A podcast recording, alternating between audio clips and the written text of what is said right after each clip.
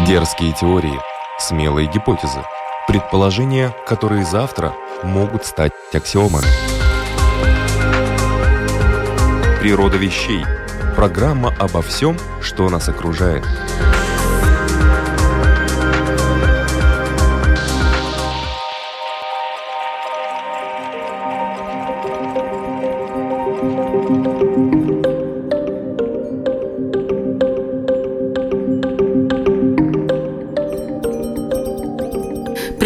Вас, любители узнавать новое об уже известном. Это программа «Природа вещей» и я ее ведущая Людмила Вавинска.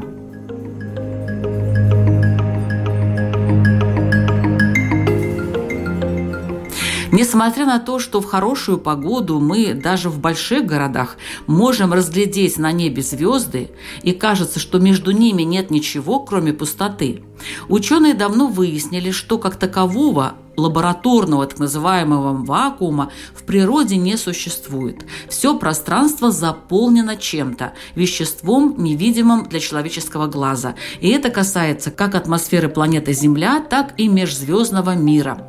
Впрочем, не в этом заключается самый главный фокус нашей Вселенной. Ученые предполагают, что на самом деле отдельные звездные системы могут находиться в так называемых местных пузырях. И давайте не путать их с гипотетическим облаком Оорта, которое, также по мнению ученых, окружает нашу Солнечную систему. О межзвездном веществе, о местных пузырях и о том, как все это влияет на Солнечную систему, сегодня в программе «Природа вещей» говорим с доктором физико-математических наук, заведующим отделом физики и эволюции звезд Института астрономии Российской академии наук Дмитрием Выбе. Добрый день. Здравствуйте.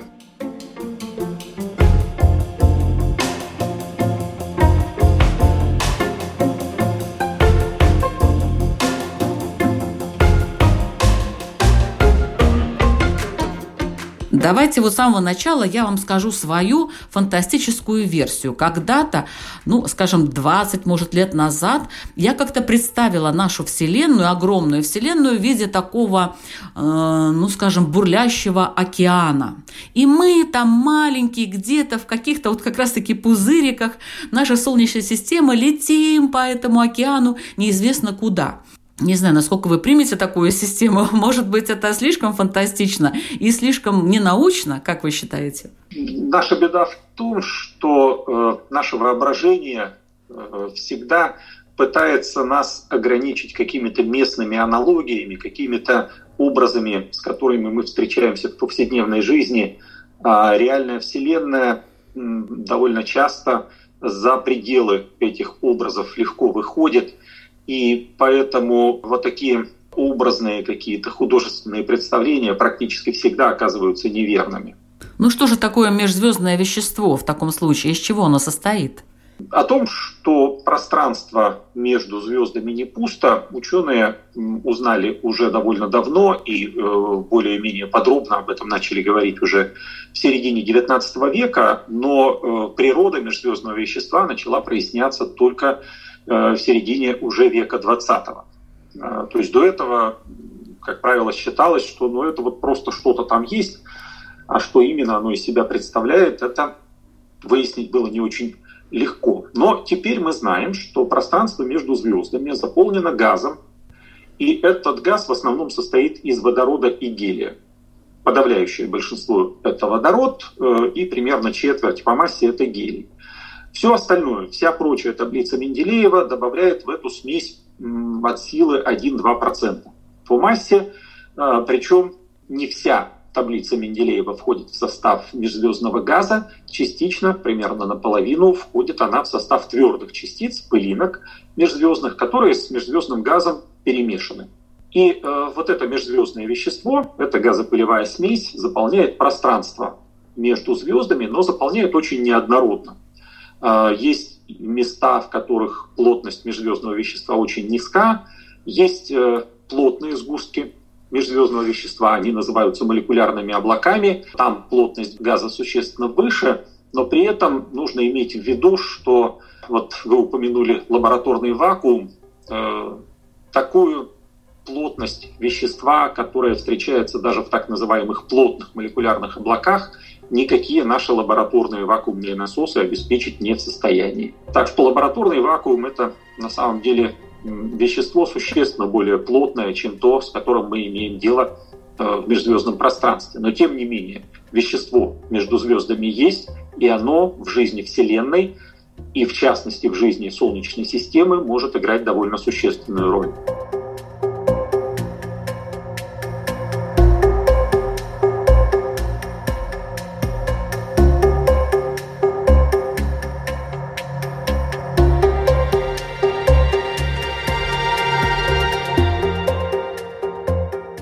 А мы видим его, мы можем его рассмотреть э, через телескопы, например? Да, конечно, и на самом деле это единственный способ о нем что-то узнать, потому что, чтобы что-то узнать о космосе, мы так или иначе должны это увидеть.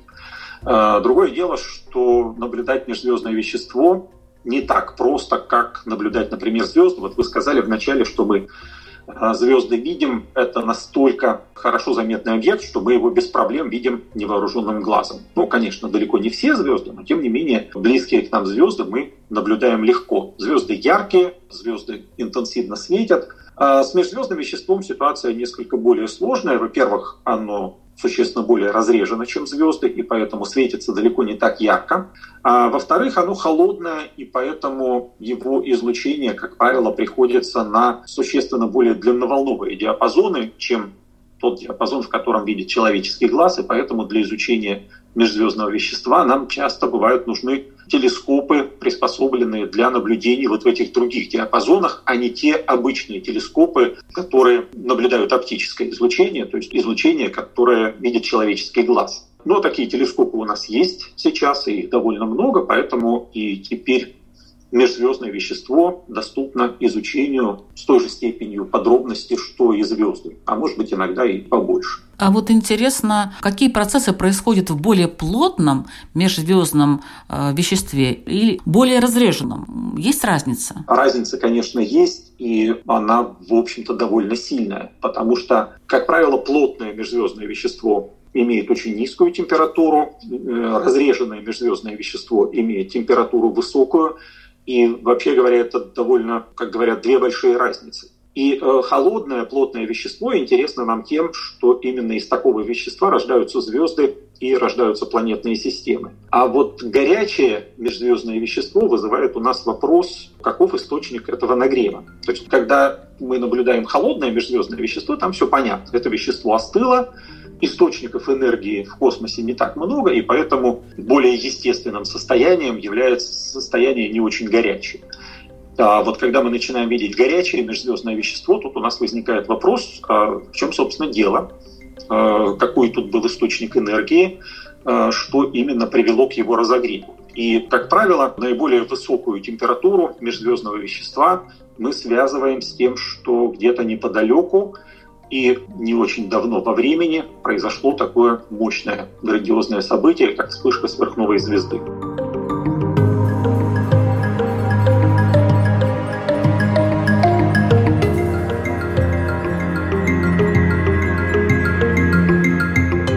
Когда мы э, в целом исследуем распределение межзвездного вещества внутри нашей галактики, эти исследования показывают, что могут быть очень разными плотности межзвездного вещества, э, могут быть очень разными температуры межзвездного вещества. Но вот давление, которое пропорционально произведению концентрации и температуры, остается ну, примерно одним и тем же. И поэтому, если у нас высокая плотность, то должна быть низкая температура, и наоборот, если у нас плотность низка, если вещество разрежено, температура должна быть более высокой. Именно поэтому э, нам и приходится искать э, какое-то обоснование, какой-то источник этой высокой температуры. А чего больше в нашей Вселенной? Более плотного или более разреженного вещества? Ну, если говорить о Вселенной в целом, то, конечно, существенно больше у нас горячего и разреженного вещества, поскольку это то вещество, которое уже даже можно назвать не межзвездным, а нужно его называть межгалактическим. То есть это вещество, которое заполняет пространство между галактиками. Но вот если мы погрузимся внутрь нашей галактики, здесь пропорция будет уже немножко другая. и горячее и холодное вещество по массе разделены примерно поровну. То есть половина вещества – это вещество плотное и холодное, половина – это вещество, имеющее более, существенно более высокую температуру, но у этого вещества диапазон температур, у горячего вещества тоже может быть довольно-таки широким, от 10 тысяч до миллиона, и, может быть, даже нескольких миллионов градусов. А с чем это может быть связано, вот, что у нас половина на половину? Мы такая гармоничная галактика? Да дело не в гармонии, и о половине-то тут можно говорить только ну, довольно условно. Наверное, точнее сказать не половина, а правильнее будет сказать, что массы сопоставимы холодного и теплого вещества, но это, конечно, не ровно 50%. А соотношение это обеспечивается особенностями эволюции нашей галактики, э, тем, как э, хорошо вещество межзвездное умеет остывать, тем, какие процессы нагрева действуют в нашей галактике. И вот э, общий баланс этих процессов так примерно вещество у нас и разделяет. Природа вещей. От малых до самых больших, от известных до самых загадочных, от простых до самых сложных. В подкасте и на Латвийском радио 4.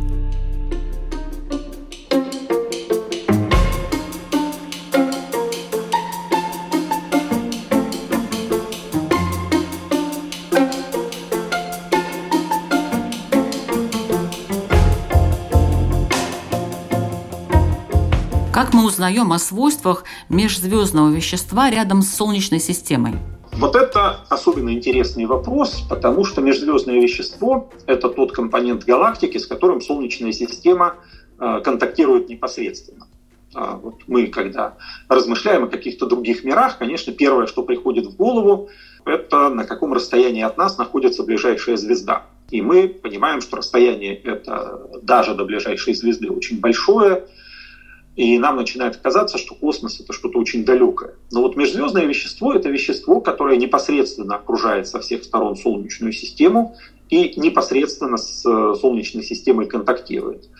И это означает, что отчасти межзвездное вещество мы можем исследовать даже без помощи телескопов, а просто э, направляя в космос э, специализированные спутники, специализированные детекторы, которые это вещество отлавливают, оно частично проникает внутрь Солнечной системы, и мы можем его просто исследовать уже, ну вот как бы э, потрогав его руками. Ну, конечно, не руками, потрогав его при помощи специальных приборов, которые на спутниках установлены. Но, тем не менее, вот э, межзвездное вещество – это тот компонент галактики, который мы можем изучать непосредственно.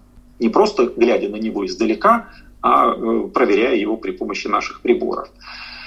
Изучением межзвездного вещества, которое влетает в Солнечную систему, мы занимаемся уже довольно давно, уже много десятилетий. И эти исследования показали, что Солнечная система, Солнце, Земля, другие планеты э, сейчас летят через э, ну, такие не очень плотные, но все-таки вполне э, себе определенные межзвездные облачка. Это не очень холодный газ, это, прямо скажем, газ довольно горячий, он имеет температуру около 10 тысяч градусов, но вот э, то, что я говорил, э, диапазон температур горячего вещества свидетельствует о том, что эти облачка имеют температуру вблизи нижнего предела этого диапазона. Э, что это за облачка, почему они образовались, э, это вопрос открытый, но тем не менее мы знаем, что Солнечная система – через такие облачка сейчас летит и каким-то образом с ними взаимодействует. Но это наши ближайшие окрестности. А, если говорить о несколько более далеких окрестностях Солнечной системы, то тут нам приходится уже прибегать э, к другим методам, к методам, которые связаны с использованием телескопов.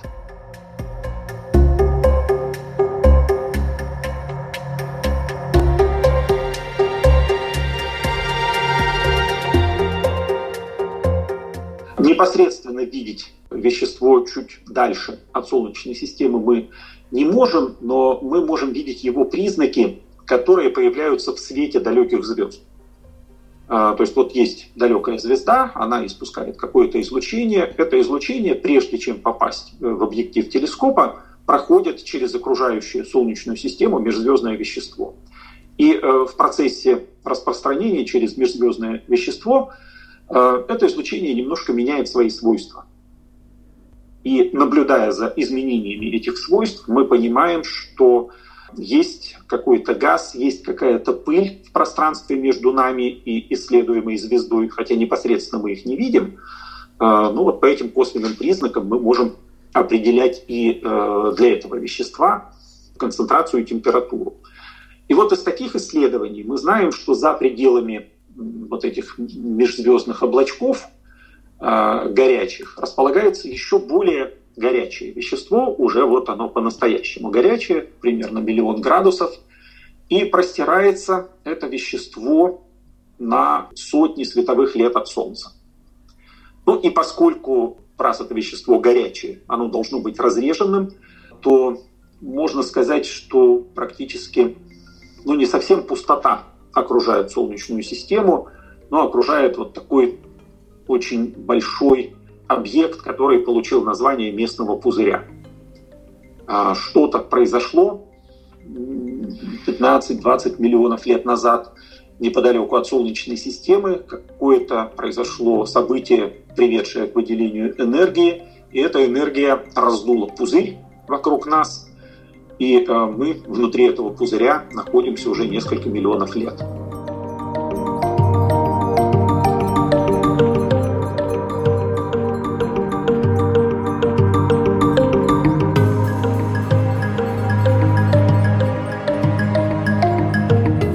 Откуда вообще появляются такие местные пузыри? Ученым что-то известно или это пока загадка, как вы сказали?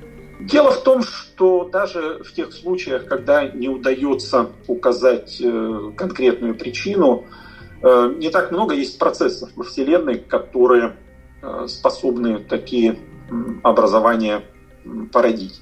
И, как правило, предполагается, что появление таких пустот, а местный пузырь – это действительно не единственная пустота, в нашей галактике, таких пузырей, каверн, полостей в распределении межзвездного вещества мы знаем много. Э, так вот, предполагается, что они, как правило, связаны с явлением вспышки сверхновой. Вспышки сверхновой звезды может быть не одной, может быть даже нескольких вспышек, но это явление, которое действительно способно породить вот такие вот гигантские раскаленные и расширяющиеся структуры.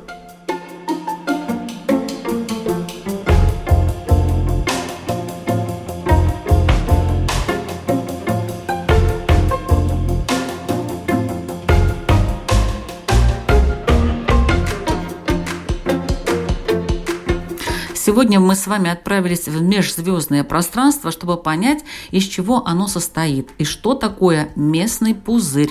Об этом нам очень интересно рассказывает доктор физико-математических наук Дмитрий Вибе.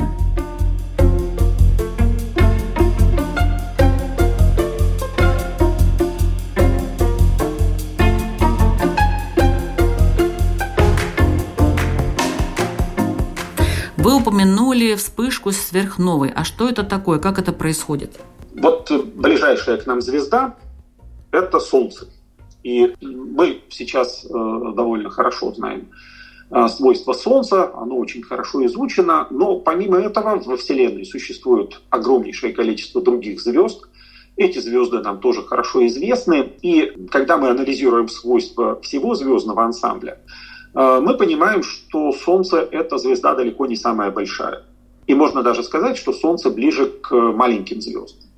И помимо вот таких небольших светил во Вселенной присутствует, э, правда, существенно меньше, но э, звезд э, существенно более массивных. Теперь мы знаем, что если масса звезды превышает массу Солнца примерно в 10 раз, у этой звезды оказывается очень бурное завершение ее эволюционного пути – то есть эта звезда, так же как и Солнце, существует за счет э, термоядерных реакций, за счет, условно говоря, горения термоядерного топлива.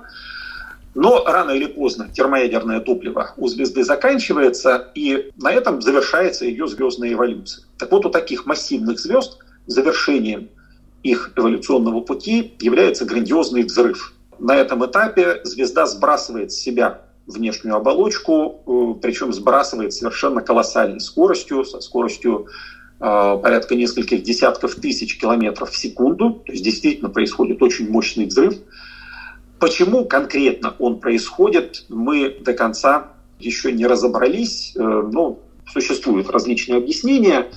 Но факт остается фактом. Так или иначе, оболочка звезды разлетается, и вот это вот звездное вещество, которое с огромной скоростью от звезды отрывается, оно рано или поздно сталкивается с межзвездным веществом, передает ему э, свою энергию, и в конце концов вот такая расширяющаяся оболочка э, превращается в более или менее масштабный пузырь, более или менее масштабную полость распределения межзвездного вещества.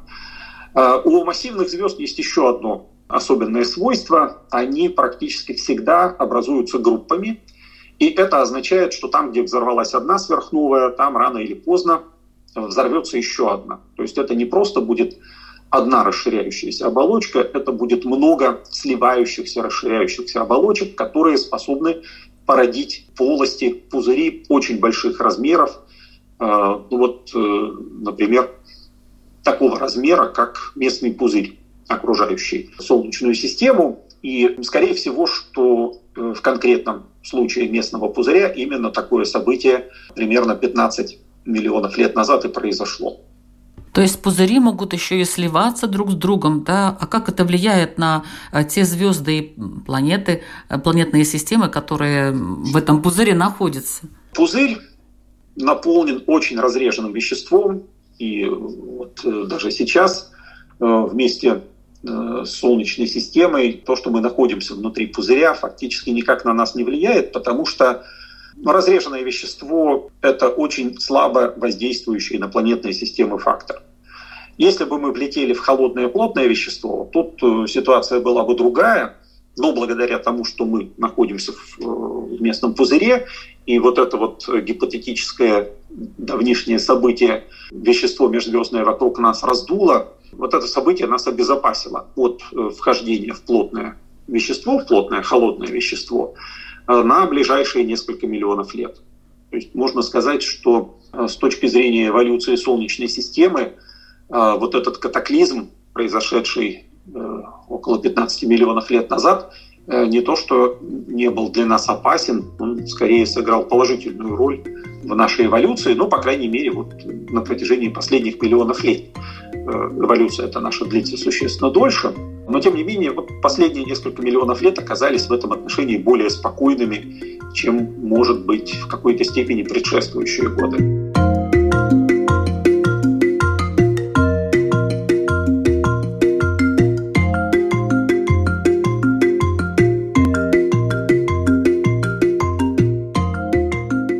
Каждая четвертая галактика в космосе имеет хаотичную форму, без ярко выраженного ядра и спиральных ветвей. Это так называемые неправильные галактики, которые не вписываются в последовательность Хаббла, то есть не имеют ни спиральной, ни эллиптической структуры. Чаще всего они представляют собой скопление протогалактик, которые со временем сольются в гигантскую эллиптическую галактику.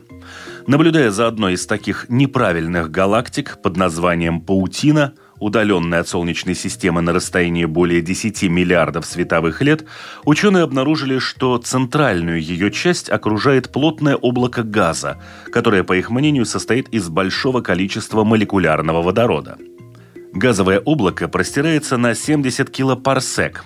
Расстояние, превышающее размер Млечного Пути в поперечнике, более чем в два раза.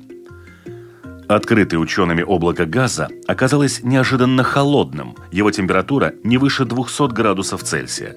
Каким образом это облако появилось в центре скопления, исследователям неизвестно – по их словам, монооксид углерода указывает на то, что ранее там происходили взрывы сверхновых, которые составляли предыдущее поколение звезд. Однако точно объяснить, почему газ скопился именно в этой области, астрофизики пока не могут.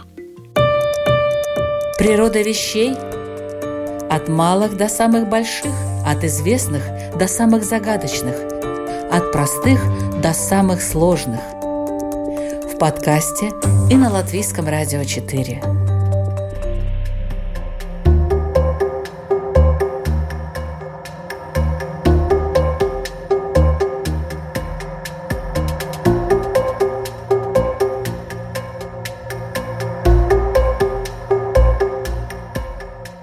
Внутри пузыря могут быть сверхновые, которые могут взорваться? То есть взрыв внутри пузыря возможен? Да, конечно, безусловно, это возможно. Межзвездный газ и звезды э, движутся в галактике несколько по разным законам, и поэтому совершенно нет никаких препятствий э, к тому, чтобы внутри уже существующего пузыря взорвалась еще одна сверхновая, но модели показывают, что в этом случае ничего особо необычного не происходит. Оболочка сброшенная вот этой следующей сверхновой, очень быстро догоняет предшествующую оболочку, сливается с ней, и э, дальше она расширяется, общая оболочка расширяется так, как если бы вот эта более поздняя сверхновая просто добавила свою энергию э, в общую оболочку, и все. Несмотря на то, что, э, казалось бы, местный пузырь в нашей эволюции играет не очень значительную роль, тем не менее, его происхождение, его свойства привлекают к себе большое внимание ученых, и э, хотя о его существовании мы знаем уже много десятилетий, э, все время продолжают появляться все новые и новые работы с попытками объяснить и происхождение местного пузыря, и, может быть, его последующую эволюцию. И совсем недавно уже опубликована эта работа была в январе 2022 года – Э, появилось э, очередное исследование, авторы которого пытаются пролить э, новый свет на происхождение вот этой гигантской пустоты, окружающей Солнечную систему.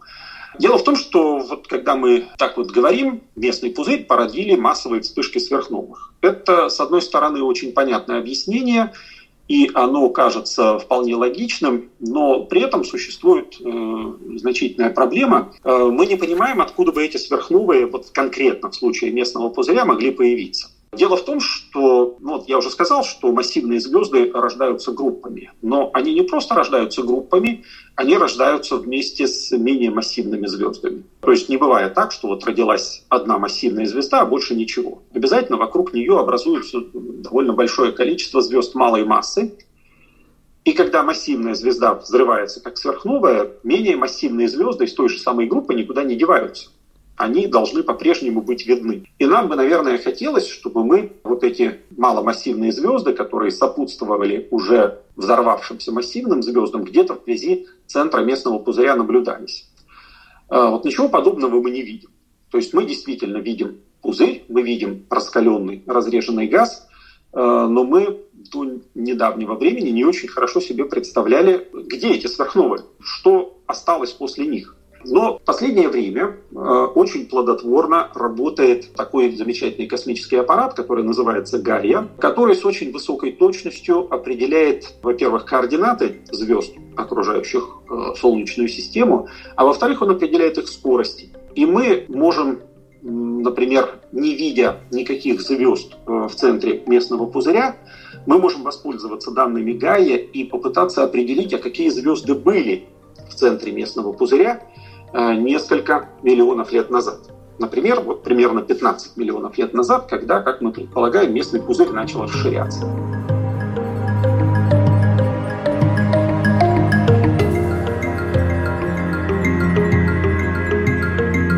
И вот э, авторы работы, которая была опубликована в январе в журнале Nature, э, как раз такую работу проделали. Они посмотрели на окрестные звезды, они взяли из каталога Гая их координаты и скорости и попытались проследить движение этих звезд назад во времени, чтобы выяснить, как их движения могут быть связаны с местным пузырем.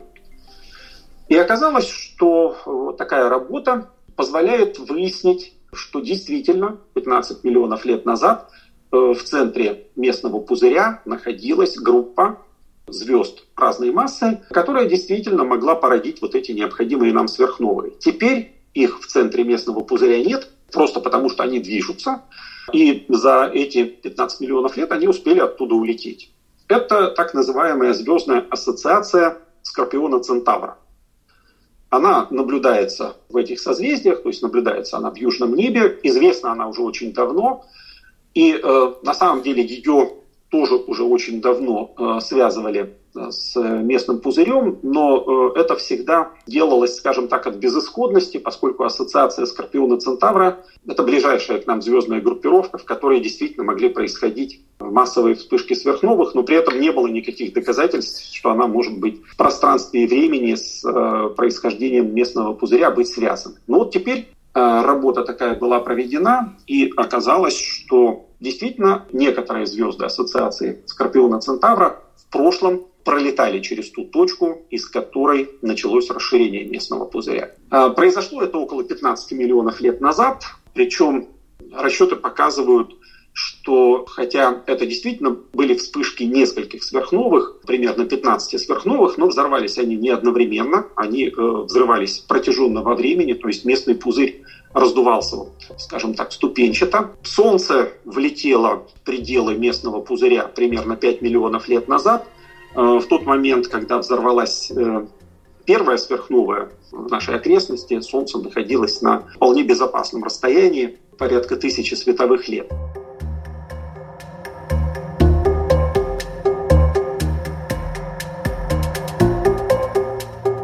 Ну а потом вот в этой ассоциации постепенно происходило рождения все новых и новых звезд, происходили вспышки сверхновых, и вот так вот ступенчато местный пузырь раздувался. Причем, что интересно, в том веществе, которое он сгребал в свою оболочку, образовывались новые плотные холодные сгустки, и в них э, рождались звезды следующих поколений. То есть, когда мы э, смотрим вокруг себя, мы не просто видим вот эту расширяющуюся оболочку, местный пузырь, мы видим, что он стал причиной для появления новых звезд. То есть вот те сверхновые, которые в свое время образовались э, в ассоциации Скорпиона Центавра, стимулируют э, рождение новых звезд в окрестностях Солнца. И авторы считают, что практически все молодые звезды, которые в окрестностях Солнца рождаются, так или иначе обязаны этим именно расширению местного пузыря. А, то есть последние 15 миллионов лет э, в окрестностях Солнца происходили очень интересные события и очень бурные события, которые были связаны и с взрывами, и с образованием гигантских оболочек, и с рождением новых звезд.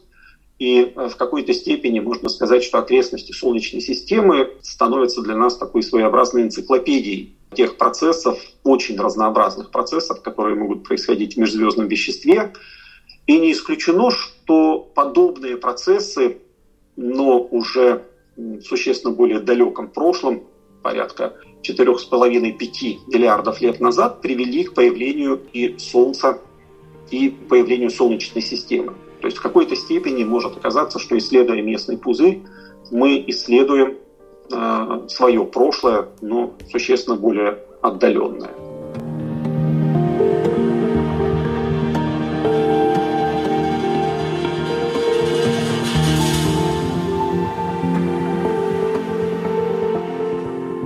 О местных пузырях в межзвездном пространстве сегодня мы говорили с доктором физико-математических наук, заведующим отделом физики и эволюции звезд Института астрономии Российской академии наук Дмитрием Выбе.